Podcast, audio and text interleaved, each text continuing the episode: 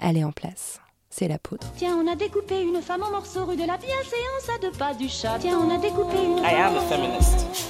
Je vous obsède avec une Je ne me constance suis pas conduit qui appelle quand même l'admiration. d'une façon conforme à ce qu'on attend d'une jeune fille d'abord et d'une femme ensuite. I'm sorry that I didn't become the world's first black classic pianist.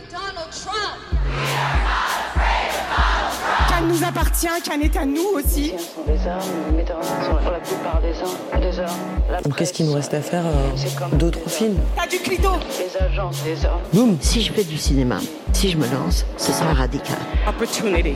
qui t'orientent. The only thing that separates women of color from anyone else is opportunity. J'ai l'impression qu'ils ont des sujets Je suis plus que jamais féministe. pour les hommes. Je ne suis pas une apparition, je suis une femme. Bienvenue dans La Poudre, une conversation intime, profonde, avec des femmes actrices, réalisatrices, productrices, parce que les femmes du cinéma sont à la pointe de la révolution féministe que nous vivons aujourd'hui, parce que les représentations comptent, parce que dans l'art aussi, les femmes ont des plafonds de verre à briser. Je suis Lorraine Bastide et aujourd'hui, je reçois Déborah Lucumwena. En fait, il y a un temps pour la parole et il y a un temps pour le silence. Là, c'est un temps que j'utilise pour la parole, mais mon silence est aussi une parole. Et j'aimerais quelquefois qu'on m'entende me taire. Vous écoutez le cycle La Poudre aime le ciné. Déborah Lucumwena, vous êtes comédienne. Vous n'avez qu'une poignée de rôles à votre actif, mais vous êtes déjà la petite fiancée du cinéma français. Vous l'avez bluffé en remportant le César du meilleur second rôle pour celui de Maïmouna dans Divine, le film de Ouda Benyamina. Vous êtes devenue la plus jeune lauréate de ce titre et la première femme noire à le remporter. Vous crevez l'écran en ce moment dans Les Invisibles de Louis-Julien Petit. Et puis là, d'un coup, vous vous révélez une extraordinaire comédienne de théâtre. Je vous ai vu il y a quelques jours au théâtre Gérard Philippe à Saint-Denis, dans le rôle d'Anguille, qui donne son nom à la pièce Anguille sous roche, adaptée du premier roman d'un jeune auteur comorien, Ali Zamir. Vous êtes seul en scène, pendant pas loin de deux heures, les pieds dans l'eau, littéralement. Une mince couche d'eau recouvre la scène. Vous riez, vous dansez, vous faites l'amour, vous pleurez, vous mourrez sur scène, avec un talent qui m'a laissé bouche bée et qui me fait encore des petits frissons là pendant que je vous en parle. À la fin de la pièce, quand vous avez salué, c'était le soir de votre première, vous avez pleuré. Pourquoi vous avez pleuré ce soir-là? J'ai pleuré parce que j'ai senti que c'était la fin d'un- cycle. Euh, là où et le début d'un autre du coup mais j'ai senti en fait que c'était euh, l'accomplissement en fait final de toutes ces appréhensions que j'avais quant à monter euh, sur scène parce que moi le théâtre m'a toujours effrayé j'avais peur de cette notion du direct là de ce contact avec le public et en même temps j'en ai fait mon métier d'être de parler tout le temps au public à travers des rôles. Et j'ai pleuré parce que parce qu'il y avait mes proches dans la salle parce que parce que les gens applaudissent et en fait ils ont applaudi face à cette peur que j'ai que j'ai modelé pendant une heure, euh, une heure quarante, quoi. Je me suis demandé si vous n'étiez pas aussi euh, happé par la, enfin, par le personnage, par la puissance euh, du texte, parce qu'il y a quand même, enfin, à la fin de la pièce, vous êtes allongée sur scène et, et- morte, en fait. Enfin, c'est, j'imagine qu'il y a une, une espèce de brutalité de retour au réel quand on se relève et qu'on de- redevient Déborah. Bien sûr, totalement. Euh, Guillaume hier, on a fait une rencontre et il disait. Euh, C'est le réalisateur de le- la pièce. Le, le- le- ouais, Euh, metteur, metteur en scène, de. Guillaume Barbeau. Il disait, euh, moi je déteste cette expression de rentrer dans un personnage. Il dit que Anguille existe uniquement lorsque Déborah dit le texte. Et c'est vrai que à la minute même où je m'arrête de dire le texte, je m'arrête de jouer. Anguille n'existe pas. Et justement, vous parlez de cette brutalité là, c'est-à-dire que j'ai les derniers mots de la pièce, c'est et maintenant que je ce sont les derniers mots. Et du coup, ensuite, je me suis relevée tout de suite en tant que Déborah. Et c'est vrai que cette, euh, cette espèce, ce, ce truc un peu soudain, cette brutalité-là, c'était un peu déstabilisant, oui. Vous avez 24 ans. Euh, votre première fois sur les planches, c'est vraiment un rôle complètement dingue, quoi. Un rôle à la Gianni, j'ai envie de dire, ou à la Kate Blanchett, je crois que vous aimez beaucoup. Euh, j'ai l'impression que c'est très vous de réussir les choses du premier coup ou avec un peu de, de précocité. Euh, c'est vrai qu'il y a pas mal de choses que j'ai réussi du premier coup. J'ai eu mon bac du premier coup, mon brevet du premier coup, mon code et mon permis du premier coup. Non mais c'est voilà. Euh, le César, le, le César, le, le, conservatoire, c'est vrai. Euh, je je sais pas en fait c'est c'est c'est dû à quoi? Beaucoup de gens me diraient que c'est dû à mon travail et, et peut-être mais voilà moi j'ai trop euh, d'humilité pour dire ça. Euh, mais comme je comme ouais comme je le dis il y a peut-être une, une, une bonne étoile et en même temps comme je suis un peu parano euh, pour moi des réussites comme ça c'est que forcément il va y avoir des petits obstacles quelque part et c'est normal et c'est sain qu'il y en ait et j'en ai déjà rencontré. Mais c'est vrai que pour l'instant euh, j'ai l'air d'être une adepte du one shot comme on dirait voilà Bon, alors je vais juste, juste pousser un tout petit coup de gueule euh, en vous laissant en dehors de tout ça. Mais moi, ça m'a un peu agacé que le metteur en scène, et je sais pas qui d'ailleurs, euh, soit venu vous rejoindre sur scène au bout de 1 minute 30 le soir de votre première. Moi, j'aurais voulu qu'il vous laisse savourer un peu plus longtemps la lumière et les applaudissements. C'était un moment qui était saisissant et ils ont accouru euh, saluer avec vous et voilà, ça m'a énervé. Petite dédicace à, à tous les six white men euh, qui écouteront ouais. ceci. On va revenir un petit, peu en arrière, Déborah, pour comprendre ce qui vous a mené jusqu'ici. Euh, vous avez grandi à Épinay-sous-Sénard, dans l'Essonne. C'était comment de grandir là-bas?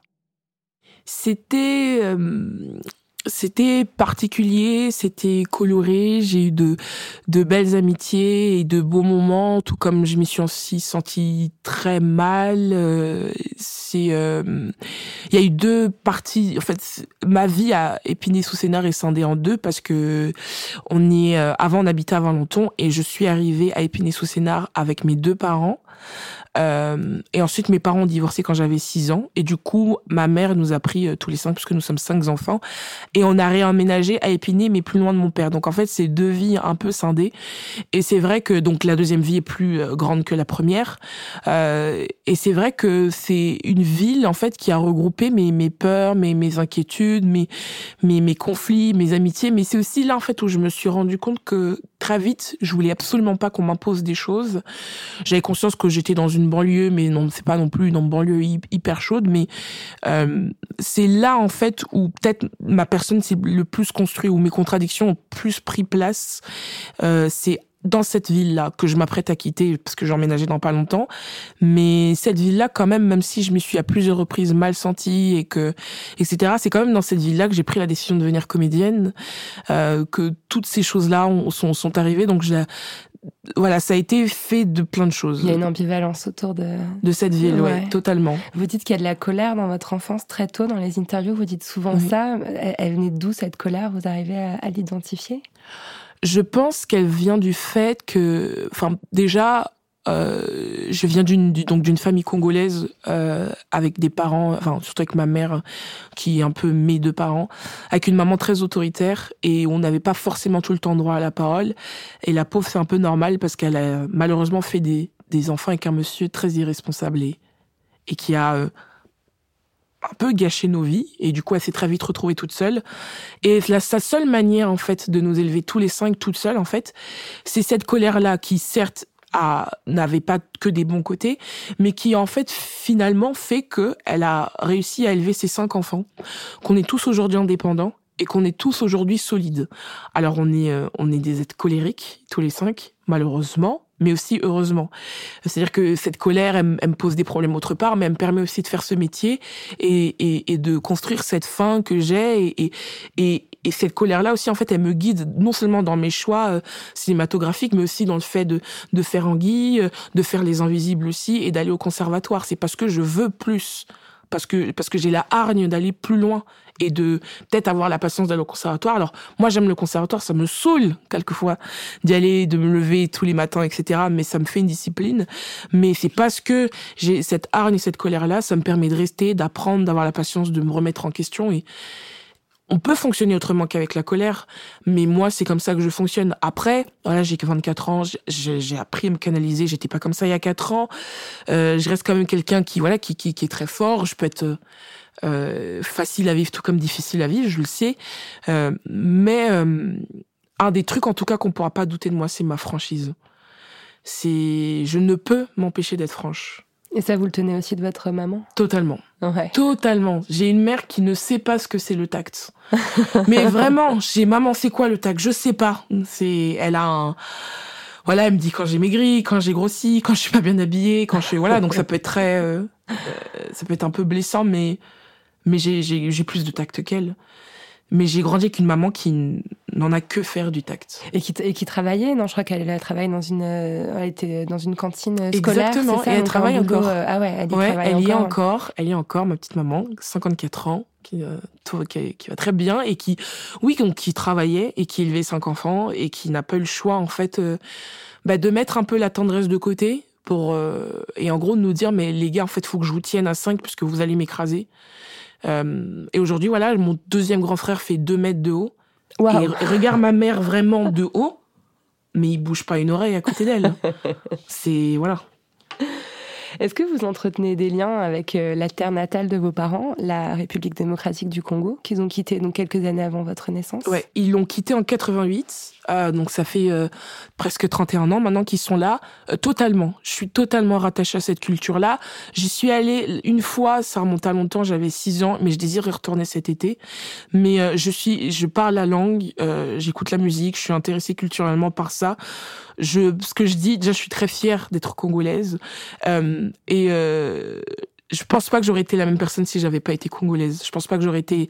Ça influe même sur la comédienne que je suis. Je saurais pas comment l'expliquer, mais c'est une double culture à laquelle je suis vraiment attachée, qui est vraiment très importante pour moi et qui permet, qui est aussi une base solide en fait de de ma pensée, de ma réflexion, qui fluctue mais qui a une base solide qui est ce cette double culture là c'est à dire que j'allais à l'école j'avais l'amour des lettres euh, en terminale on lisait Thérèse Raquin etc mais à, la- maison le dimanche on écoutait Kofi Olomide Fali Ipupa des grandes stars du, Congo. Et c'est cette double culture là en fait qui, me- qui me qualifie et qui dont je suis fière et que je me détacherai jamais. Il y a une histoire politique. Moi, hier, euh, comme euh, je pense beaucoup, beaucoup de, de, Français qui n'ont pas de, de racines africaines comme moi, je suis allée quand même rechecker parce que Congo, République du Congo, ouais, j'avais un peu, un peu de m'embrouiller. Et il y a une histoire politique qui est tellement euh, sanglante, difficile, des enchaînements de dictatures, beaucoup de conflits. Est-ce que c'est quelque chose aussi que qu'on vous a transmis enfant, dont on vous parlait? Est-ce qu'on vous éduquait à une conscience politique autour des événements euh, qui se déroulaient là-bas? Totalement, c'est-à-dire que ma, ma mère est très très très fière d'être congolaise, euh, etc. Donc bien sûr qu'elle me- parle de ça. Et puis moi-même en fait je m'y intéresse. Et en plus là en ce moment on est dans un tournant parce que c'est les présidentielles Il y a là-bas. des élections prochainement. Il y a euh, il y a un président qui est élu, euh, euh, Monsieur Tshisekedi. Il est élu. Euh, mais euh, son élection est contestée. Il y a des recomptages de votes euh, au, au, au Congo parce qu'il y, a un- il y, y a un monsieur qui veut pas partir. Euh, et, et, et du coup, il y a, c'est en ce moment même en fait, il y a quelque chose de cet abcès purulent qui en fait qui est en train d'éclater. Donc on est à un tournant en fait de mon pays qui a qui, qui a beaucoup souffert, qui qui souffre encore d'exploitation.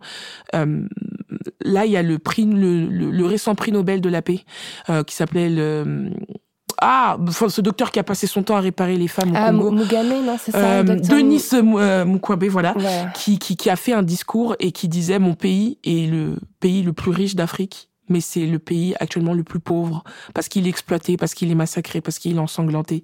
Et c'est une conscience que j'ai euh, moi aussi et, et que je suis de près. Et moi j'ai toujours cru à un tournant certes tardif de ce pays, mais à un tournant et je pense qu'on y est en train d'y assister parce que le peuple se lève et conteste. Et à partir du moment où, il y a un débat, où il y a un cri du peuple qui dit assez, on en a marre, c'est là que les choses commencent. Vous, vous parlez, euh, c'est marrant parce que je vous, je vous demande de, de parler du Congo et puis vous me répondez en parlant de Balzac. On est vraiment dans la, dans la, dans la double culture. Euh, vous, vous étiez vraiment euh, passionné de littérature, je crois, quand vous étiez euh, adolescente. Est-ce que vous vous rappelez des, des livres que vous avez lus, qui vous ont aidé à vous construire à l'époque? Ouais, euh, je me rappelle, j'avais beaucoup aimé euh, euh, donc Thérèse Raquin, j'avais aimé euh, Gargantua aussi, euh, et on, on l'avait étudié en cours et je me rappelle que je l'avais aimé parce qu'il y a cette notion autour du, du gigantisme, donc c'est un, un héros qui est très grand, très très gros, qui mange beaucoup, qui boit beaucoup, qui qui, qui fait l'amour beaucoup, qui en fait qui est en abondance en fait, et c'est et c'est une abondance qui me choquait pas et au contraire une abondance à laquelle peut-être j'aspirais. Et c'est et, et, et, la littérature. Alors personne dans ma famille lit comme je lis. Je sais pas comment euh, c'est c'est arrivé, mais je sais que la bibliothèque, quand euh, je trouvais pas de chaleur dans les humains, je, je, la, je la trouvais euh, dans les livres, que que j'empruntais énormément de livres, que j'en achète encore beaucoup aujourd'hui. Il faudrait que j'arrête d'ailleurs. mais c'est c'est vraiment quelque chose qui, qui qui a compté pour moi. C'est vraiment le fait, fait de perdre mon imagination dans dans une réalité que que je pouvais pas contrôler, mais dans laquelle j'étais amenée. C'était vraiment une source de plaisir et de, de jouissance qui me qui sont qui me sont encore très chères aujourd'hui. Et c'est pour ça que il y a une période où j'ai voulu en faire mon métier. Mmh. Prof de littérature, c'était votre rêve. Avant d'être comédienne, je voulais être prof de littérature, donc je voulais être prof de littérature jusqu'à 2013. C'est encore assez. Il n'y a pas si longtemps. Il n'y a pas si longtemps que ça. Euh, et puis euh, peut-être qu'on l'abordera plus tard, mais j'étais à la, à la, Sorbonne, ce qui était un très haut niveau et, et, et tout allait bien, mais j'étais séparée de mes amis, j'ai ressenti beaucoup de, de, de, solitude. Et en fait, mon esprit a fluctué ailleurs. Et en regardant une série, je pense que vous l'avez dans vos fiches, c'est pour ça que je vais pas trop spoiler. en regardant une série, que peu à peu, je me suis dirigée vers le cinéma. Mais justement, en fait, euh, moi, j'ai lu ça et je trouve que c'est un peu, euh, ça fait un peu légende urbaine, quoi. C'est quand même hallucinant. En fait, on, voilà, on, quand on lit vous prenez dans les magazines, on, on, un jour vous regardez la série Les Tudors, vous vous dites je veux être Jonathan Rhys Meyers, vous postulez à un casting et le cinéma, euh, voilà. Euh, moi, je trouve ça, il y a forcément quelque chose qui vous travaillait avant. On passe pas du jour au lendemain de je veux être prof de français à euh, je veux être Kate Blanchette, quoi. Il y a forcément, j'imagine, un, un, quelque chose que peut-être vous, vous, vous taisiez en vous avant ce moment-là? Je, alors, ce qui, le, le, le peut-être le fil commun, c'était que il y avait un truc avec le, la transmission que je voulais que ce soit euh, en tant que comédienne ou en tant que, que, que, que, prof, il y a quelque chose avec la transmission qui est euh, qui est commun aux deux. Après, vraiment, je, vous n'êtes pas de la première à me dire ça, mais je vous jure, on vous croit pas des je, Non mais je me souviens juste que en CM2, donc j'avais un caractère très fort, et il y avait une dame de cantine qui s'appelle Samira qui me disait tu devrais faire du théâtre. Et je me souviens, et je pensais qu'elle se moquait de moi, mais j'y ai vraiment pas accordé de, temps et voilà. Et le temps a passé et donc je suis tombée sur cette série et, euh, et j'ai vu en fait cet acteur en plus d'être beau mais d'un magnétisme hors norme. Il, interprétait euh, donc le roi Henri VIII qui avait 50 ans, qui faisait 130 kilos et ils ont le, donc le réalisateur des Tudors a pris le parti de laisser l'acteur dans, sa forme athlétique à et dans sa beauté naturelle et il te convainc totalement. Donc je me suis dit mais qu'est-ce qui se passe dans la, dans, dans le corps de ce monsieur, parce que pour moi, rien ne se passe dans la tête. Qu'est-ce qui s'est passé dans le corps, dans la poitrine de ce monsieur pour véhiculer autant de choses? Et moi, j'étais envieuse de ça. Je me disais, mais je, je veux peut-être que je veux impressionner comme il m'impressionne, je veux transmettre comme comme il me transmet. Et donc c'est là, c'est à ce moment-là uniquement, il faut me croire, c'est à ce moment-là uniquement où j'ai commencé à me dire oh pourquoi pas? Ça commençait par, je retenais des, parce que j'étais aussi passionnée d'histoire royale, donc l'histoire aussi me, ouais. me, passionnait, mais je retenais des, des, des, des répliques, etc. Je les rejouais seule dans ma chambre, c'est vraiment vrai. Puis à un moment, je me suis dit, bah, tiens, si j'allais à la recherche d'un regard extérieur, donc j'ai commencé à chercher des cours de théâtre à côté, que je n'ai jamais pris. Euh, et je voulais aussi commencer par la figuration pour me faire un peu de sous et pour voir de loin, en fait, comment ça se passait, parce que malheureusement, je, me disais déjà, il faut peut-être commencer petit. Mais en voulant commencer petit, euh, me voilà euh, 4-5 ans plus tard devant vous, là, avec tout ce qui s'est passé, quoi. Mmh. C'est marrant, je vois, je, je, vois des points communs entre, entre Rabelais, dont vous me parliez tout à l'heure, avec Gargantua, le personnage qui vous a impressionné dans les Tudors. Il y a toujours cette notion euh, d'excessivité, euh, de prendre de la place, d'avoir un, grand charisme. Mmh. C'est des choses qui, j'ai l'impression, habitent aussi vos rôles et votre façon de, de, de de faire l'actrice euh, C'est vrai que je suis très happée et passionnée par les gens, euh, un grand charisme. C'est-à-dire que, hum, par exemple, là, j'ai tourné avec Corinne Maziro. Elle, tu elle rentre dans une, dans une salle, même silencieuse, tu la sens et tu l'entends. Dans les invisibles, hein, les elle, invisibles. Est extraordinaire. elle est extraordinaire. Elle est vraiment incroyable. Elle est très engagée en plus comme femme. Et très engagée. Et, tout, ouais. et c'est pas un charisme forcé c'est quelque chose qui, qui, qui, lui échappe, qui, qui, qui est hors d'elle. Et, et voilà, vous parliez de tous ces personnages que, que, que j'aime et qui ont ce point commun là. Oui, c'est, c'est peut-être quelque chose que, que, que j'aime et, et qui m'attire. Je pense que je trouverais ça trop malheureux de vivre silencieusement. Mmh. De vivre en se faisant petit, c'est pas de, votre de, truc. de vivre en se faisant petit et, et, et discret. Et je pense que ça correspond peut-être avec le fait qu'au début de ma vie, j'ai pas pu parler et m'exprimer sur sur ce qui m'arrivait, sur pourquoi les choses. J'ai rapidement, j'ai j'ai grandi très vite. C'est-à-dire qu'à en j'étais en CP quand mes parents divorçaient et je me souviens que à 7 ans, j'allais déjà voir mes potes en disant je vais partir parce que mes parents se séparent. Alors et je n'ai pas le souvenir que ma mère m'ait assis en disant écoutez, on va partir. Non, je sais que c'est un soir où elle a dit stop et elle est partie. Mais elle nous avait pas préparé en amont. Et je sais pas pourquoi, c'est une part de mystère. J'avais ce truc-là de me dire je, vais partir et j'ai rapidement accepté la situation et je me suis rapidement tue. Pour. Euh, voilà, à la maison, c'est pas de blabla inutile. Grandissez, faites les choses correctement.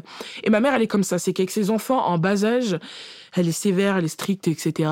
Là, ma mère, même si euh, il y a encore beaucoup de déférence et de respect, euh, on, on, rit en se tapant dans le dos. Et c'était inconcevable il y a dix ans. C'est inconcevable il y a dix ans que je fasse ce métier, que je découche, euh, etc. Mais euh, c'est ma maman, quoi. Déborah, vous êtes née femme ou vous l'êtes devenue? Je le deviens encore. Je, je le deviens encore. C'est moi, je suis très loin d'avoir totalement rencontré ma féminité. Euh, je me posais la question, je me disais, mais quelle femme en fait je suis? Parce que moi, j'ai encore l'impression, et peut-être que je vais le rester un peu longtemps, que je suis encore une enfant quand même. Que j'ai, même si euh, je m'exprime un peu de manière un peu plus adulte euh, et que voilà, je suis face à des choses, je fais des choses d'adulte entre guillemets.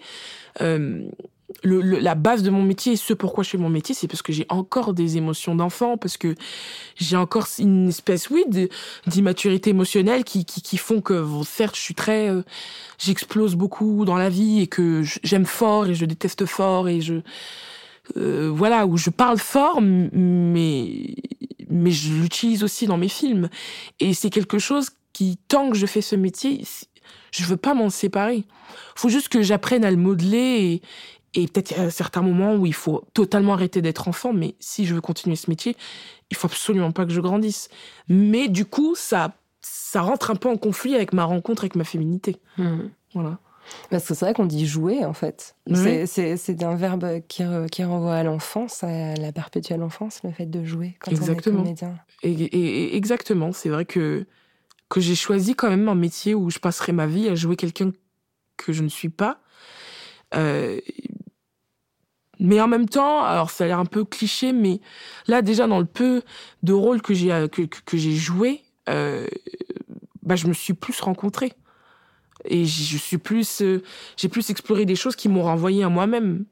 Dans le personnage que je joue dans Les Invisibles, Angélique, j'ai pas mal de points communs avec elle. Elle aussi sur les les émotions, c'est c'est quelqu'un qui est très vif, qui est très euh, qui est très punchy, mais qui cache peut-être autre chose, voilà. C'est un personnage dont on comprend qu'elle a elle-même été confrontée. En fait, pour raconter, pour ceux qui n'ont pas vu le film, celles et ceux qui n'ont pas vu le film, Les Invisibles, ça raconte euh, les travailleuses sociales dans un foyer euh, pour femmes euh, SDF. Mmh. Et Angélique est donc l'une des travailleuses sociales, et on comprend qu'elle-même, elle a connu la rue, la précarité avant de travailler dans le centre, et c'est pas vraiment, c'est, disons, suggéré, en fait. C'est ces espèces de non-dits dont vous parlez, c'est cette, ce passé un peu dur qu'elle peut traîner avec elle, quoi. Bien sûr, c'est, euh c'est d'ailleurs ce qui m'a intéressé chez elle, c'est que c'est le seul personnage qui a été des deux côtés, ouais. qui a été aidé et qui aide en même temps. Et moi, je, dans la proposition de Louis Julien, j'ai trouvé ça intéressant en fait de me demander à 20 ans, quand on arrête d'être aidé, comment on aide?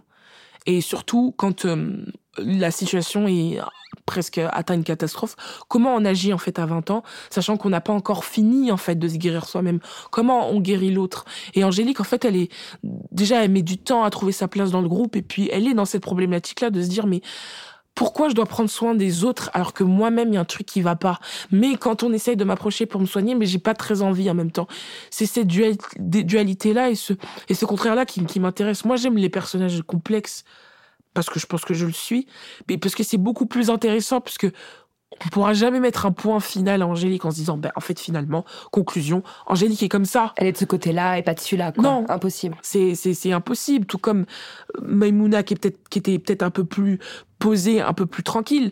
Pareil, c'était quelqu'un qui était confronté à un dilemme entre suivre son ami et euh, sa, son, sa, sa spiritualité, sa culpabilité face, face au divin. Et j'ai trouvé ça hyper, hyper intéressant en fait ce, ce contraste là et, et ce combat les personnages les plus intéressants pour moi sont les personnages déchirés, en fait, Mm. en plein dilemme, et qui se disent qu'est-ce que je dois faire? Hmm. Vous parlez de Maïmouna et, et, euh, et on arrive euh, on arrive à Divine dans votre dans votre parcours. Je suis hyper synchro en C'est parfait. Non, vraiment- franchement, c'est vraiment, c'est vraiment parfait. Donc, vous nous racontiez tout à l'heure euh, cette espèce de déclic, donc qui n'est donc pas une légende. vous étiez à la fac à la Sorbonne, vous vous, vous décidez de, de tenter votre chance comme comédienne. Vous postulez à un casting. L'histoire est complètement hallucinante. Vous lisez un casting. Alors, j'avais noté l'annonce. Voilà, cherche une jeune fille noire avec des formes ayant peu ou pas d'expérience. Vous dites bon bah c'est moi. Vous postulez et, euh, et s'ensuit euh, un casting qui va durer en fait neuf mois Exactement. pour Divine. Mais quelle histoire de dingue Ça, je l'ai découvert en préparant l'émission. Ouda Benyamina, donc, a passé neuf mois à, à vous tester, à vous former euh, pour, pour vous faire, euh, entre guillemets, mériter, j'ai l'impression, euh, ce rôle de Maïmouna. Est-ce que vous voulez bien nous raconter ce qui s'est passé pendant ces neuf mois-là? Oui, oui, bien sûr. Donc j'ai bien postulé à cette annonce. Euh, j'ai été rappelée une, euh, une première fois deux semaines plus tard uniquement par la directrice de casting avec qui euh, voilà j'ai discuté et ensuite j'ai improvisé. Les essais ont été montrés à Ouda et donc elle a bien voulu me rencontrer. Et donc déjà tout de suite je me suis retrouvée face à une femme de poigne, une femme qui a une espèce d'autorité naturelle et qui m'a en fait mitraillé de questions. Euh, et après m'avoir mitraillé de questions, du coup, qui m'a qui, qui a testé en fait mes mes, mes limites euh, et mes nerfs, etc. Et en fait, ça a été comme ça pendant neuf mois. Euh, mais pour vous dire, c'était même pas neuf mois d'affilée, parce que dans son test, ça incluait des moments de silence, des moments où bah j'ai plus de nouvelles, Elle vous renvoyait à votre... voilà, où, où, j'avais, où je pensais même, ça me, presque quelquefois, ça me soulageait de me dire, bon, bah, c'est bon, je suis recalée, je passe à autre chose. Et en fait, elle te rappelle euh, un mois plus tard en disant, en fait, oui, il faut qu'on te voit pour ci, pour ça. Et euh, donc, pendant neuf mois, elle me rappelle, je, je joue devant, face à la caméra, je rencontre Oulaya, euh, quelques, quelques jours plus tard. Qui est donc le premier Euh, rôle le du premier, film. le, le premier rôle du film rôle et qui est aujourd'hui une, une des personnes les plus importantes de ma vie. On- je me rappelle qu'on improvise, je trouve qu'on fait du caca en boîte. On rit même tellement je suis gênée. Et en fait, pendant ce temps-là, Ouda se dit, mais en fait, j'ai trouvé mon duo. Et, euh, donc les essais continuent. Pareil, je crois que j'ai rencontré une autre euh, comédienne qui voulait faire euh, Dounia. Euh, donc on, improvise, l'équipe se, se, se, constitue et arrive en fait la fin du casting où le directeur de casting me dit vendredi je t'appelle, que ce soit oui ou non je t'appelle. Et euh, c'est un vendredi à 18h. Faut savoir que j'avais pas mis ma mère au courant, qu'elle savait pas que je passais un casting. C'était presque un secret. Tout- tout- Tous ces tests que vous faisiez, c'était sans prévenir vos proches, Sans votre famille, prévenir. personne. J'ai usé de mille et un mensonges pour justifier mes absences euh, chez ma mère. euh, oui, je vais voir des amis, etc. Et donc vendredi à 18h, j'ai, je cours dans ma salle de bain du coup pour m'enfermer pour euh, l'appel du directeur des castings qui me délivre en disant que j'ai le rôle. Et deux ans plus tard, en fait, j'en reparle encore avec Ouda qui me dit mais euh, moi, en fait, euh, dès que j'ai vu tes essais, je savais que c'était toi. C'est juste que je voulais te tester et, et, et t'endurer, mais en fait, la réflexion, elle était faite chez moi. C'est juste que je voulais savoir, je voulais te donner un aperçu de ce que ça allait être de travailler avec moi. Et là, maintenant, avec le recul, je peux dire, le casting, c'était rien comparé au, au tournage, mais ouais. c'était, mais elle me caressait, mais c'était, euh, non, en fait, euh, c'est, oui, c'est, c'est, une femme qui, qui, qui aime travailler de manière laborieuse, mais qui, qui aime chercher encore et encore, qui aime aller sur les nerfs, mais qui, qui te fait sortir euh, bah, que de la vérité, en fait. Mhm. Un sacré personnage, Ouda, hein, vraiment. J'ai tellement de chance de tomber sur elle en, en, en premier parce que c'est c'est c'est quelqu'un en fait qui n'a pas euh, qui a pas eu cette espèce de position de gourou en disant je vous ai révélé il n'y a que moi qui pourra etc c'est-à-dire qu'elle disait déjà voilà moi j'ai ma manière de travailler je dis pas que c'est la bonne Euh, et puis surtout vous ne tomberez pas sur des réalisateurs qui vous dirigeront autant vous ne tomberez pas sur des réalisateurs qui ont autant d'ambition pour vous que je n'en ai pour vous. Et vous tomberez même sur des réalisateurs qui sauront peut-être mieux vous diriger que moi et qui seront peut-être meilleurs. Mais euh, elle comme moi, on pense que les choses, elles sont pas faites pour rien et que c'était, il fallait qu'on se rende compte d'abord pour que, et d'ailleurs, le fait de l'avoir eu en, premier, ça m'a permis en fait de, de voir ce que je voulais, ce que je voulais pas. Et, par exemple, bah, Guillaume Barbeau, qui est le metteur en scène de Dangui, est l'extrême opposé de Ouda. Mais j'arrive aussi à travailler avec lui. Voilà. Hmm. C'est marrant la façon dont, dont le cinéma s'est posé dans, dans, votre vie et ça me rappelle vraiment la façon dont vous racontez euh, euh, le, le, quotidien qui se poursuit, euh, votre maman à qui vous dites rien pendant que vous passez les essais pour ce projet qui est complètement en fait euh, pharaonique quand on y pense avec le recul. Et on, on dirait vraiment ce discours au, au César qui a, qui a, mis les larmes, je crois qu'à tous ceux qui l'ont regardé. Et là, je l'ai regardé à nouveau en vidéo sur YouTube. Ça marche toujours, hein. mais c'est pas possible. La, la façon dont, dont, il est venu se poser sur votre vie parfaitement ordinaire. Euh, il y a un destin complètement extraordinaire qui est venu d'un coup, euh, sans sans frapper trois coups, quoi, sans sans s'annoncer. C'est pas progressif, c'est pas un, long un long effort comme on peut voir parfois dans les carrières de cinéma. Vous, c'est euh, vous avez ouvert la porte un beau matin et le cinéma était sur le palier, quoi. Ouais, c'est encore, euh, mais même. Euh c'est dingue, on m'en reparle encore et encore de ce discours, mais en fait, il est à l'image vraiment de ce que je, de ce que je pense et de la vision que j'ai de ça, en fait. C'est que, pour le coup, oui, c'est ce film, Cannes, les récompenses, puis le, le, le César, il est, c'est arrivé euh, de manière assez euh, direct en fait. Il n'y a pas eu quelque chose qui, qui, qui, qui, annonçait en fait tout ça. Et, et, et c'est ça qui, qui a fait que j'en ai, que je l'ai un peu plus savouré, justement. C'est que j'étais pas préparée à ça. C'est que ce sont des choses qui sont tombées sur moi, en, en, fait. Et ça a même un impact sur ma mère qui, bon, toute ma ville, c'est une petite ville, donc tout le monde est au courant. Et ma mère, on l'appelle maintenant, on dit, oh, la maman de la star, quoi. Donc même elle aussi, en fait, ça a influé sur son ça quotidien. A changé elle, aussi son destin. Oui, ça, ça a changé son, son destin, son quotidien. Elle se dit, voilà, maintenant j'ai, j'ai j'ai un de mes enfants qui qui fait un métier particulier euh, etc donc je encore aujourd'hui je saurais même pas expliquer pourquoi c'est arrivé comme ça mais je suis juste très heureuse et bon je suis croyante donc je suis très reconnaissante envers qui de droit.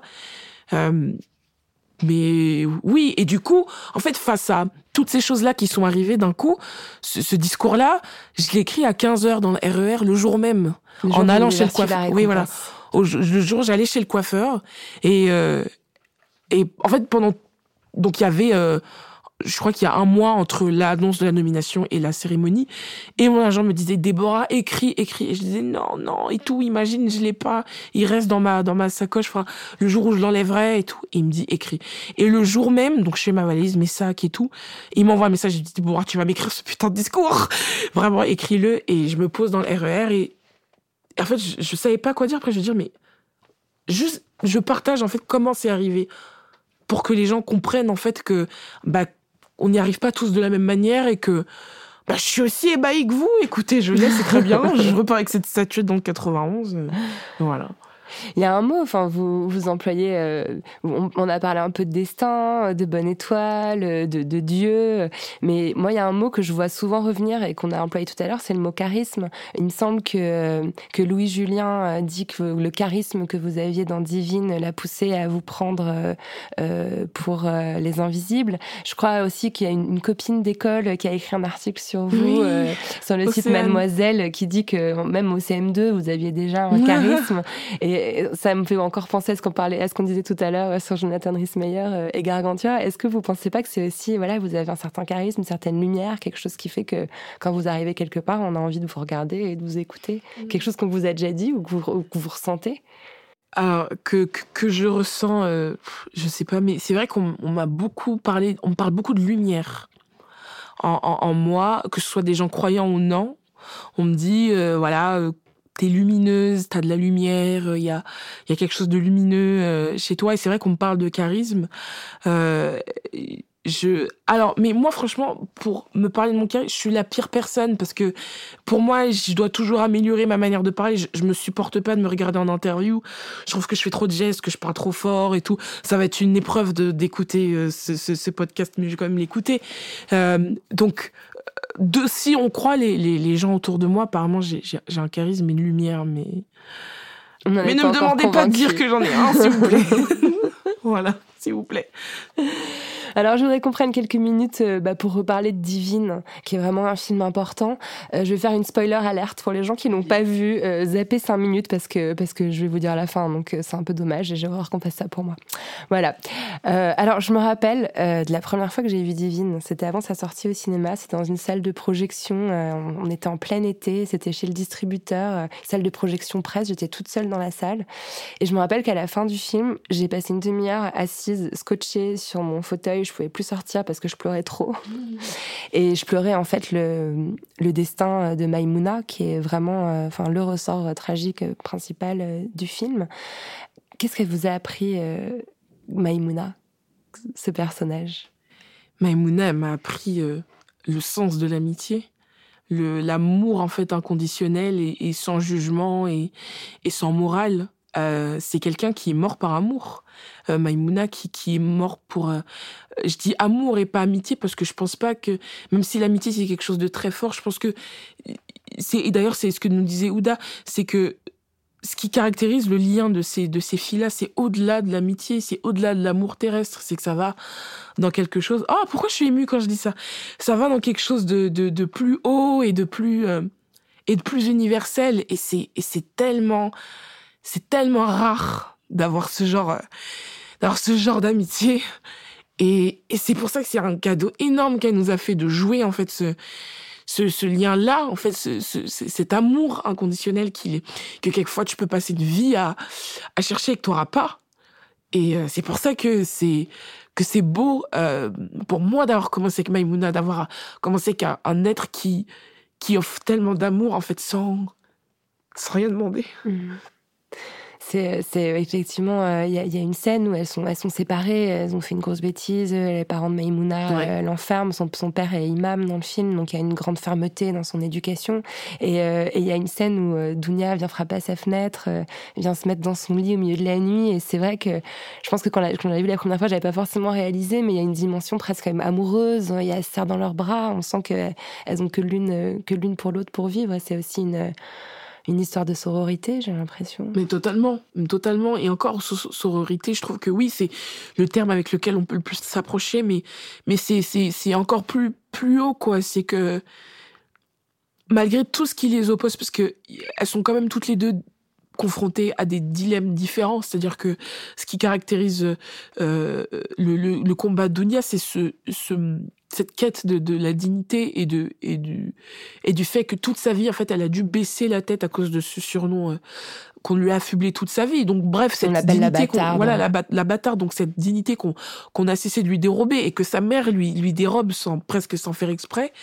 Euh, et d'un autre côté, on a une Maïmouna qui qui est la seule en fait qui comprend en fait le le le le, le combat de, de son ami et qui est prête à la suivre, mais qui en même temps en fait questionne sa spiritualité et se dire mais dans ma spiritualité on enseigne l'amour, mais en aimant cette personne, je transgresse quelques règles. Donc, qui, qu'est-ce, comment je dois aimer? Qu'est-ce que je dois aimer? Et, et, et Maïmouna, en fait, elle fait le choix bah, d'aimer, en fait, à, cœur perdu et se dire, mais cette fille, c'est, on est, on est les seuls à se comprendre, elle et moi. Donc, aimons-nous et, et voyons ce qui se passe. Et, et ce qu'on s'était dit, c'est que, c'est que, oui, c'est le, le, le, le film, en fait, beaucoup de gens ont du mal à croire qu'il se finit bien. Mais je vous jure, en fait, il, bon, en apparence, il se finit pas très bien, mais on sort pas indemne. On sort cas. pas indemne et on sort pas indemne quand on le tourne aussi. Mais au final, il, il, il finit bien sur déjà. C'est quand même la mort de Maimouna qui fait euh, agenouiller, agenouiller Dounia et demander pardon. Donc c'est la première remise en question qui arrive à la fin, mais qui arrive. Euh, c'est aussi le sacrifice, de, le sacrifice de Maimouna parce que spoiler alerte, mais Maimouna quand elle dit à Dounia va chercher les pompiers, elle sait que c'est fini. C'est juste qu'elle veut éloigner son ami et se dire, mais voilà, je, je le fais ce sacrifice. Vas-y, toi. Moi, je sais que c'est fini. Et, et c'est, et c'est ce sacrifice-là, en fait, qui caractérise, qui met le point final à, cette relation et cet amour, en fait, que, que Oulaya Mamra et moi-même avions à, à, à retranscrire à l'écran. Mmh. Vous avez employé le mot sacrifice et c'est vraiment le, mot que je voulais aussi euh, vous, vous suggérer. C'est clairement une Iphigénie moderne. Quand vous dites elle meurt par amour, c'est vraiment ça. Elle meurt pour sauver son ami, elle meurt pour sauver le monde. Enfin, c'est vraiment la mort euh, sacrificielle. Et j'ai l'impression qu'on retrouve aussi ce, cette dimension de sacrifice dans le personnage d'Anguille.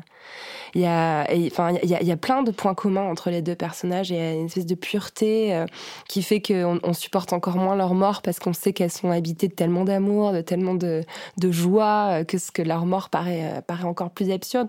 Mais Anguille, elle, elle laisse sa sœur sur le rivage et elle y va, certainement en sachant qu'elle encourt un danger plus grand en faisant ça. Et je, je sais pas, est-ce que vous avez tiré des, des fils, des ponts entre les deux personnages? Mais concrètement, vraiment, vraiment parce que pour le coup, euh, Maimouna en fait fait le choix de, de, de l'amitié contre tous les dangers, et Anguille en fait fait le choix de la liberté contre tous les dangers aussi.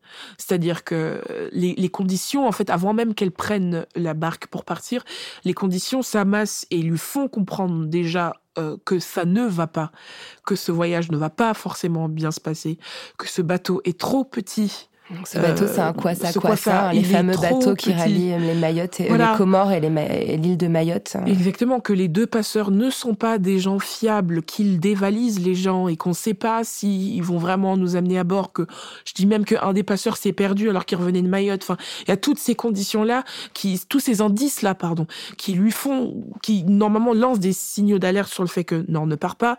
Mais cet amour de la liberté, donc pour Anguille, et cet amour de bah de, de l'amitié et et, de, de son ami chez, chez Maimouna font qu'elles qu prennent leurs décisions.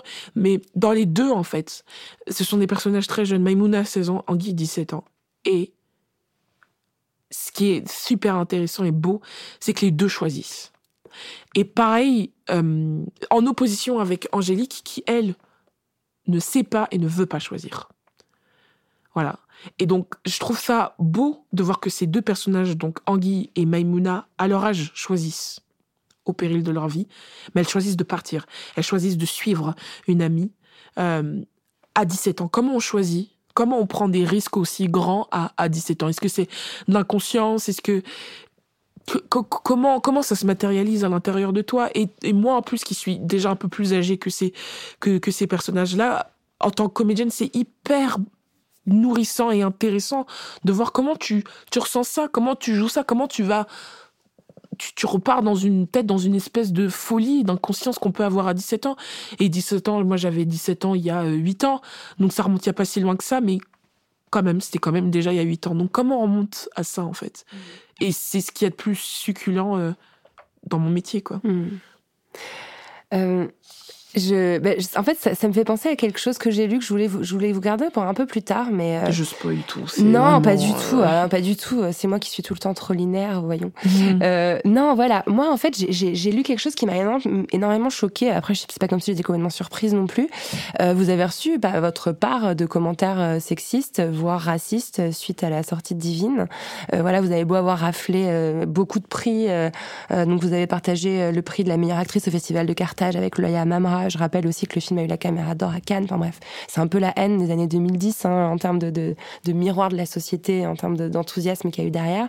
Et il y a pourtant des gens qui ont eu envie de vous dire que votre personnage, en fait, c'était vous. C'était pas vraiment joué. Euh, comme vous étiez vous-même une jeune femme de banlieue, bah, incarner un rôle de jeune femme de banlieue, finalement, c'était pas un rôle de composition.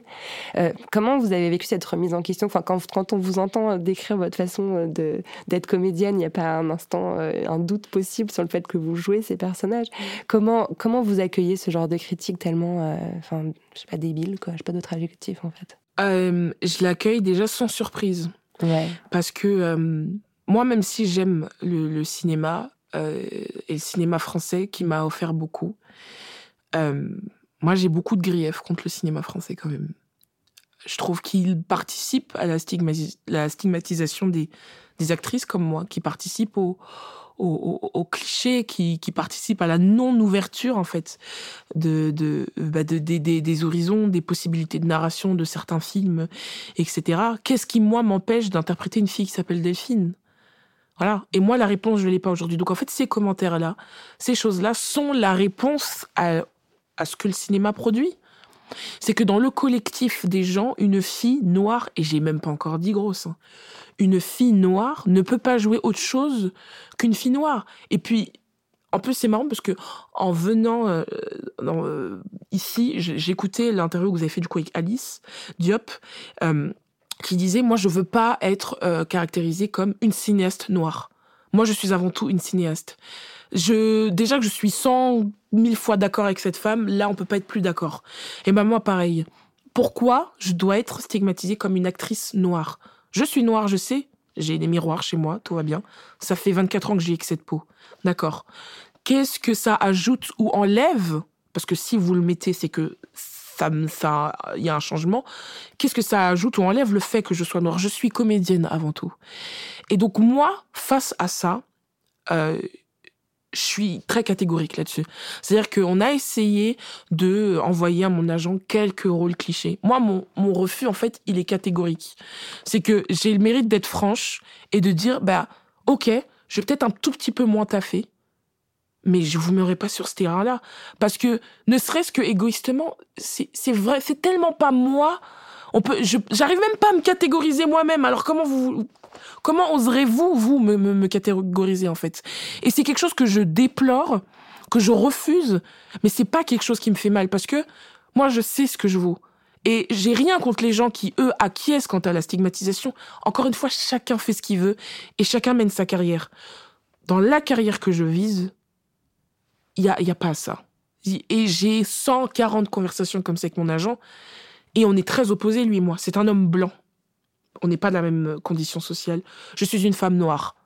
Théoriquement, c'est censé être la personne la moins discriminée et moi la personne la plus discriminée.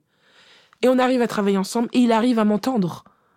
Donc c'est que tout n'est pas perdu au final. Ça veut dire que concrètement, quand on, vous, quand on envoie à votre agent un rôle où euh, vous considérez que le rôle qu'on vous propose, c'est cliché, on propose un rôle genre de jeune fille de banlieue cliché, vous dites non. Je ne Ah, veux même pas passer l'essai, je ne veux même pas en entendre parler. Catégoriquement. Et en fait, je vais, je vais même pas aussi loin, c'est-à-dire que euh, moi, quand je lis des scénarios, je me fais confiance euh, sensiblement et, épi- et épidermiquement. C'est-à-dire que si euh, cette, cette excitation que j'ai au début, lorsque j'ouvre la première page du scénario, continue et qu'elle et qu'il y a rien qui me qui me heurte au point que je jette ce scénario et que je le brûle, etc.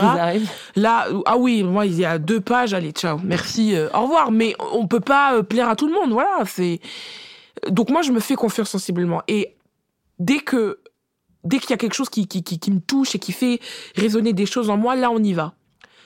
Dans l'autre sens, dès qu'il y a des choses qui m'énervent, qui m'irritent, ou dès que je sens que je vais dire, ah putain, j'arrête. En fait, c'est voilà, je, je ne perds, je perds pas mon temps, tu perds pas ton temps, c'est aussi simple que ça. Donc moi, je me fais plus confiance. Ça passe même pas par l'intellect, en fait. C'est qu'est-ce qui me fait vibrer et qu'est-ce qui m'horripile pour le choix de mes scénarios. Après, le côté raison, c'est mon agent qui l'amène, c'est pas moi. C'est pour ça que je peux pas travailler seul en même temps. Il faut qu'il y ait quelqu'un qui me raisonne en disant, mais rencontre quand même, mais. Mais euh, la première réflexion, c'est dans le sensible. Moi, je crois qu'une une carrière de comédienne, ça se fait aussi beaucoup sur les choix. Enfin, quand on salue une carrière de 40 ans euh, avec des Catherine Deneuve, etc., finalement, qu'est-ce qu'on choisit Qu'est-ce qu'on salue? On salue les, les choix choix. qu'elles ont fait, quoi, d'aller travailler avec tel réalisateur, d'accepter tel rôle, de prendre tel risque. C'est, j'imagine, euh, fondamental. Mais totalement. Et ce que me disait euh, Ouda, elle, elle- elle nous disait, votre carrière, en fait, elle va se construire sur les oui, mais aussi sur les non. Et non seulement les noms N-O-N, mais les noms N-O-M-S. Et en disant non à ces choses-là, je la construis, ma carrière, aussi. Je, je gagne peut-être moins d'argent, je travaille peut-être un peu moins, mais moi, c'est une course de fond que j'ai envie de mener. Et, et peut-être que là, par exemple, moi, je rêverais de m'acheter un appart. Bon, j'ai pas encore les fonds suffisants. Et il y a des rôles clichés qui derrière où on, t'aligne un bon salaire, d'accord. Mais ok, je l'aurais mon appart, mais je vivrais avec cette trahison que je me suis faite à moi-même. Et ça, c'est pas possible. Mhm. On vous a proposé, je crois, de participer euh, au livre qui a été coordonné par euh, Aïssa Maïga, euh, un ouvrage collectif qui s'appelle Noir n'est pas mon métier. Vous n'avez pas souhaité y contribuer?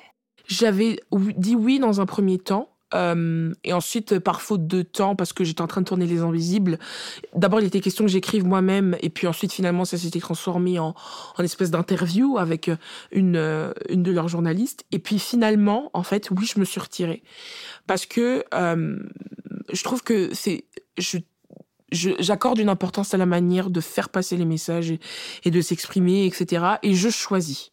Euh, et c'est pour ça d'ailleurs que j'ai accepté euh, de, venir ici, parce que je trouve que c'est... euh, Enfin, même mes amis m'ont dit, tu es à ta place là, je me trouve à ma place là. Moi, je me trouvais pas à ma place dans ce livre-là. Je ne dénigre pas l'initiative. Je dis juste, encore une fois, que sensiblement, pour moi, j'avais pas être là. C'est pas comme ça que j'ai envie de m'exprimer.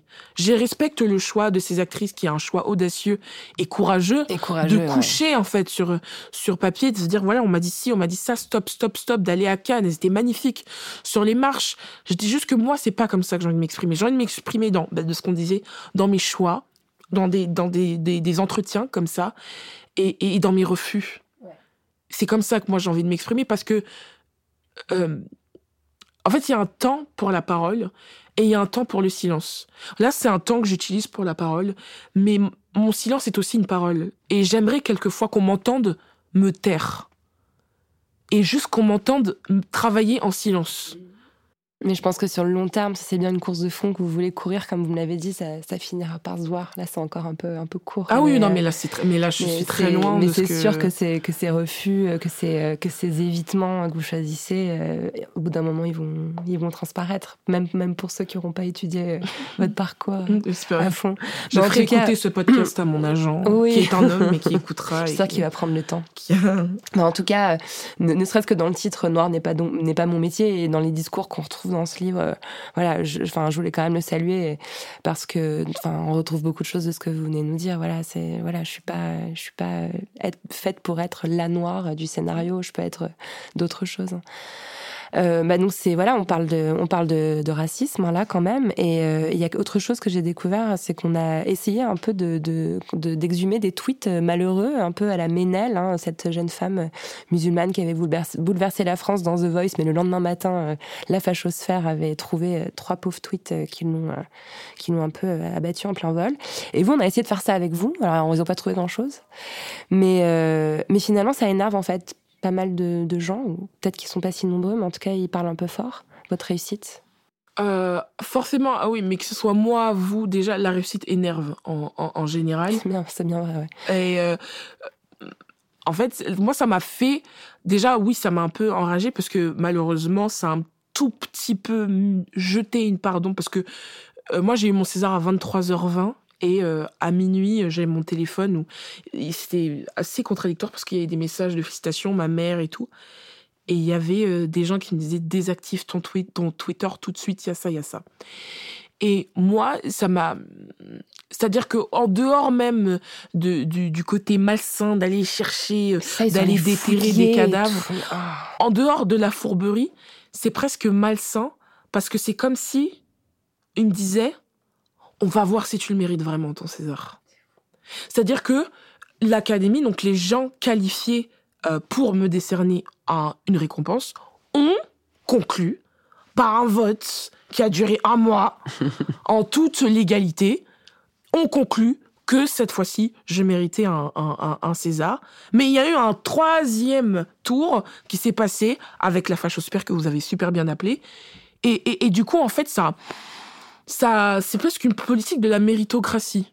C'est-à-dire que c'est quelqu'un d'autre, en fait, qui va revérifier si tu mérites bien cette, euh, cette récompense ou pas.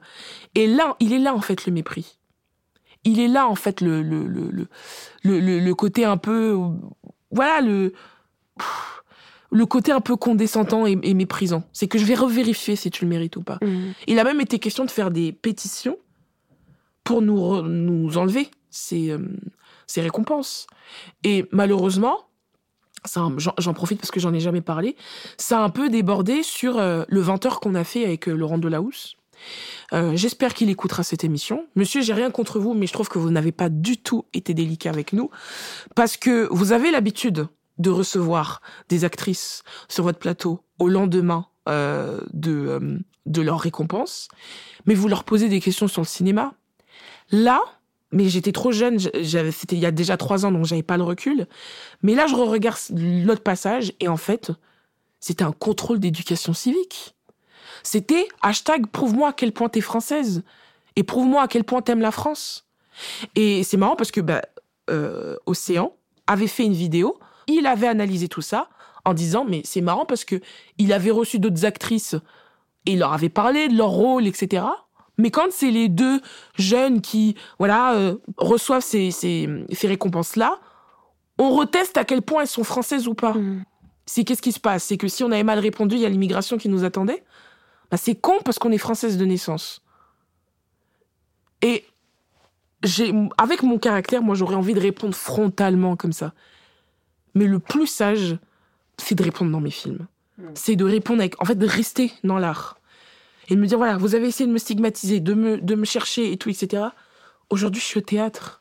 Vous avez essayé de me faire croire que je pouvais pas jouer autre chose que Maimouna et déjà c'est double insulte parce que vous dénigrez le rôle de Maimouna, c'est quand même celle qui m'a lancé et deuxième insulte, donc vous pensez que je suis pas capable d'autre chose. Aujourd'hui, je suis au théâtre. Aujourd'hui, je suis au conservatoire. Je suis au conservatoire dans ma promo avec des gens qui, 60% de la promo, ont fait 6 ans de cours Florent derrière. Bref, sont quatre fois plus formés. Mais un jury a estimé que je pouvais suivre des cours avec eux. Donc, voilà pourquoi c'est plus sain pour moi de rester dans l'art. Là, j'en ai profité parce que j'ai une plateforme donc pour adresser ça à Laurent Delahousse et j'espère qu'il va écouter. On va le taguer sur Twitter. euh, Vraiment, n'hésitez pas. hein. Monsieur, vous avez été indélicat, même si vous, vous êtes très charmant et bien coiffé. Là, vous avez été indélicat. Mais c'est, c'est, c'est sain pour moi de, de rester dans l'art et de répondre comme ça. Ouais. Donc, je pense que c'est pour ça qu'aussi que je n'ai pas participé au livre. Ouais. Noir n'est pas mon métier. Ouais. C'est peut-être que je suis pas prête à être aussi frontale comme ça et que je préfère passer par l'art. Voilà.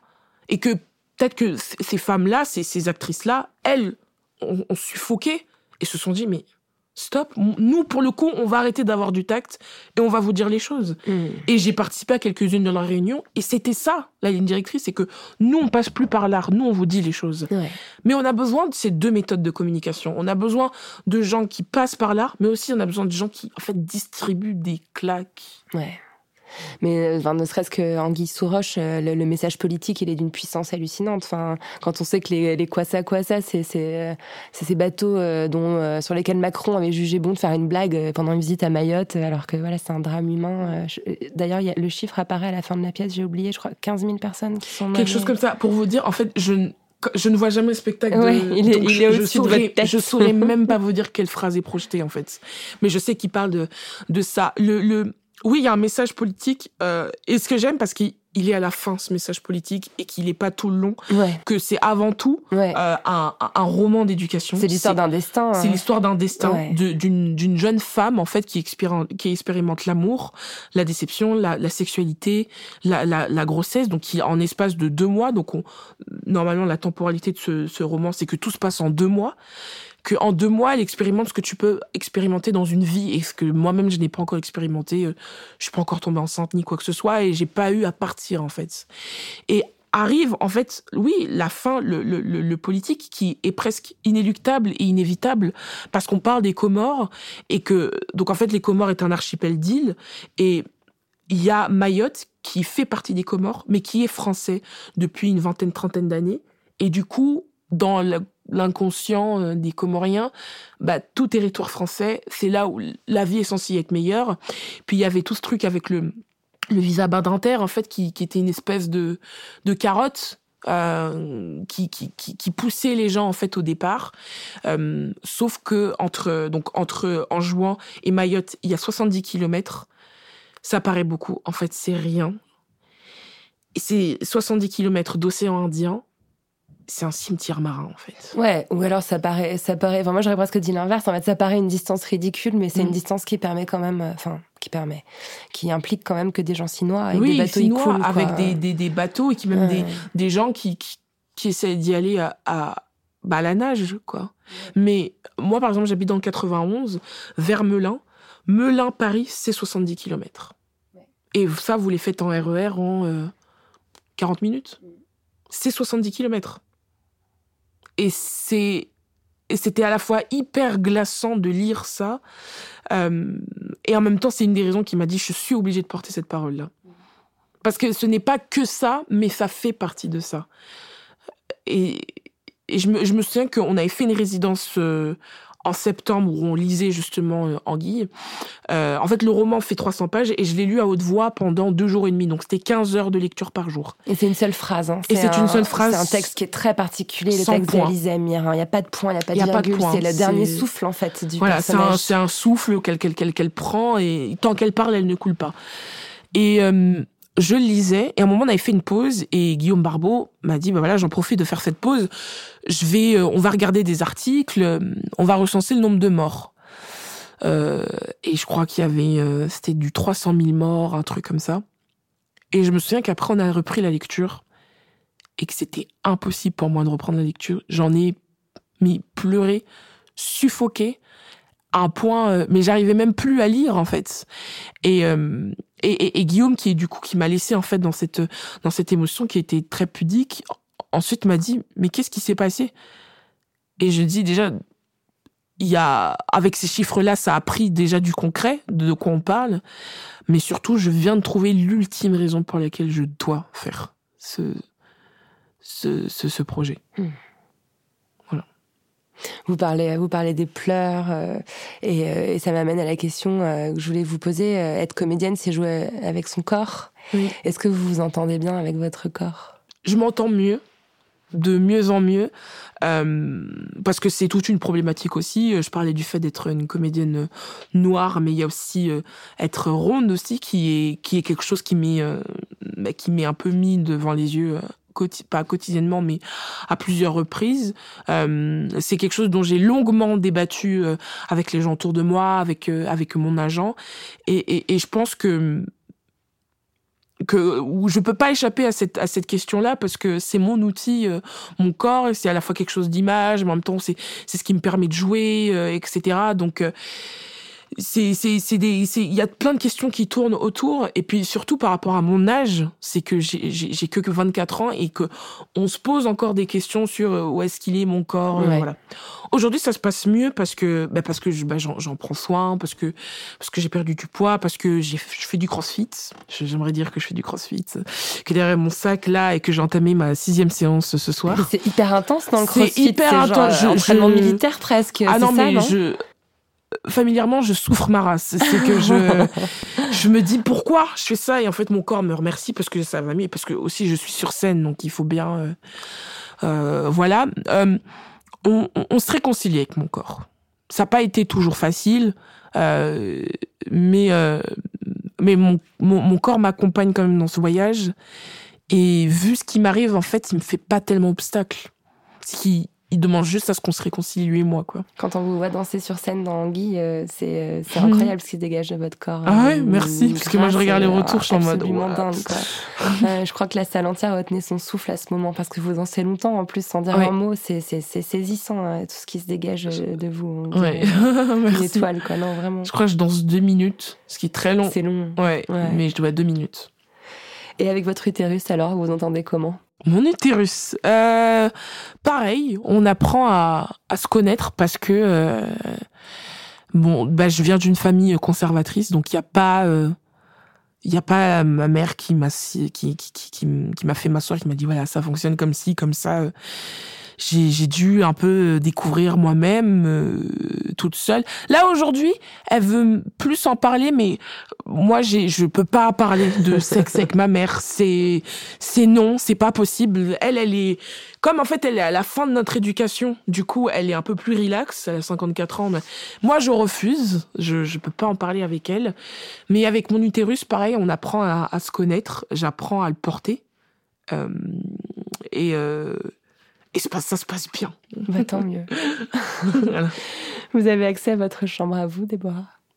Ma chambre? Ouais, votre chambre à vous. Ma chambre à moi Qu'est-ce que c'est ma chambre à moi?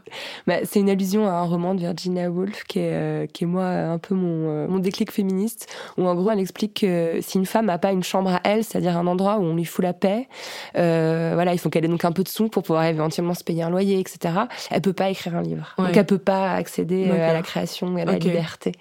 Donc voilà, mais après vous pouvez l'entendre comme vous voulez. Je le, je le pose volontairement un peu flou. Ouais, oui, oui, je vois. Alors non, j'ai pas encore. D'ailleurs, c'est ce qui me manque là c'est le calme et la et la et la et la et la et la solitude j'en ai besoin euh, là je suis en pleine recherche slash euh, appartement euh, etc euh, je l'ai pas encore. En fait je l'ai là dans la tête euh, et dans mon corps etc mais il faut que je le matérialise et et, il faut l'espace là. C'est en cours là c'est en cours mais c'est j'y pense même avant de manger. Donc pour dire que c'est très urgent j'en ai très besoin oui. J'en ai vraiment besoin. Et c'est ce que je disais c'est que Là, actuellement, je pourrais pas, parce que je suis encore en train de, rencontrer mon art et ma jeunesse, etc. Je pourrais pas encore vivre avec un homme euh, ou, quoi que ce soit, parce que euh, l'emménagement toute seule dans un appartement serait la suite de la rencontre avec moi-même. Et elle est pas finie cette rencontre, euh, et j'en ai besoin ne serait-ce que pour moi, mais aussi pour, pour mon art et pour mon travail. Donc oui, il faut que je la trouve, cette chambre, du coup cet appartement que je vais trouver. Voilà. Ça évoque quoi pour vous, la poudre?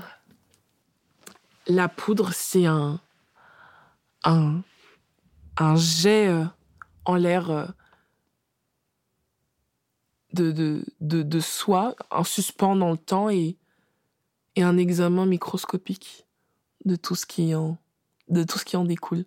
C'est que là, je suis suspendue en l'air et on regarde tous les contours de ma personne, de ce que je dis, de ce que je pense.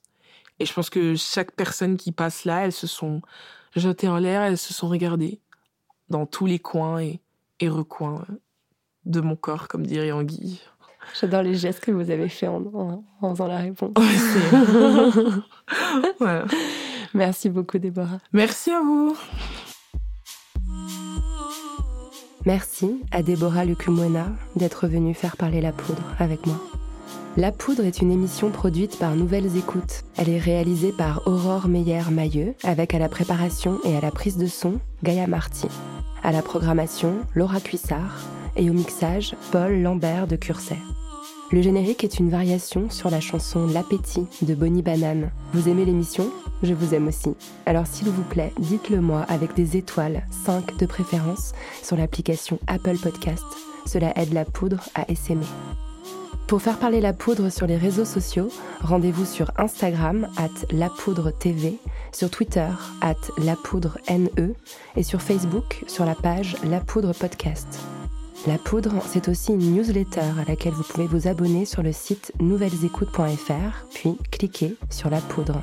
Cela vous permettra de découvrir Mortel, Queer, Primo, Quad Meuf, Splash, Vieille Branche, bref, toutes les émissions merveilleuses que nous produisons.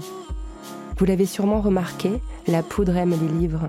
Si vous aussi, rendez-vous sur le site La Poudre lit, où nous recommandons toutes les deux semaines des ouvrages pour aller plus loin après l'écoute des épisodes. À très vite et continuez de faire parler la poudre.